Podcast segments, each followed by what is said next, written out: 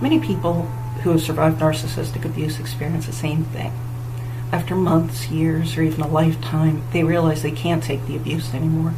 They then escape the narcissist, but are met with further abuse from other people instead of love, concern, and support.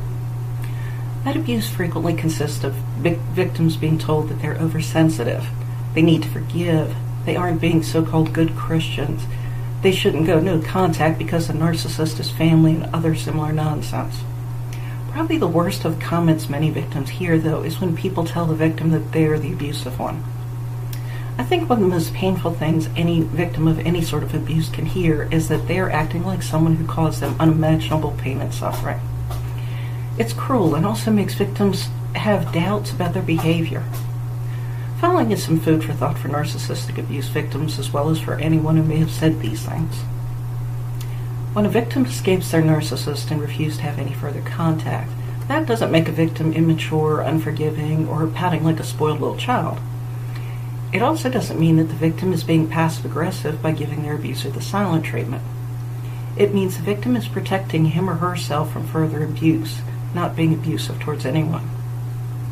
When a victim finally tells others about what the narcissist did, this also isn't abusive. This is someone speaking the truth about unthinkable suffering they have endured. This person's looking for support, to work through their pain, to warn others who know the abuser, and even to help raise awareness of narcissistic abuse. There's no reason to call this kind of behavior abusive because it isn't. When people tell the victim how they should return to the relationship, anyone should refuse to engage with people like this because clearly they're toxic. Refusing to resume a toxic relationship is not abusive. What is abusive is when people tell other people they should return to an abusive relationship and shame them for not wanting to tolerate the abuse. I admit this is a particularly sensitive topic with me. When I broke my engagement to my now ex husband, several people told me I should get back together with him because he was just so miserable without me. After going into contact with my parents, people said I needed to fix things with them as if I was the only one who could re- repair that relationship.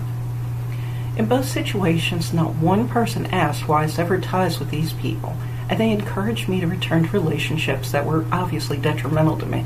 You see how abusive that is? People who tell others to take the high road or be the bigger person are also abusive, not those who refuse to take that supposed high road. Tolerating abuse does not make you a good person. It's not good or holy. In fact, it's just foolish. People who share criticisms with victims of how victims handle the abusive relationship when the victim didn't ask for their thoughts are also being abusive. This victim is not being abusive for not handling the abuser the way the other person thinks they should have. The victim is also not being abusive because he or she tells the person they didn't ask for their opinion. People who move on and enjoy their life after surviving narcissistic abuse aren't deserving of shame, nor are they narcissists. To shame them or call them narcissistic for finally having the ability to enjoy their lives is abusive, however. If you're faced with people who call you abusive, or they abuse you for ending an abusive relationship, clearly they have problems. Always remember you are not being abusive in any way for protecting yourself from them or your abuser. Don't let anyone convince you otherwise.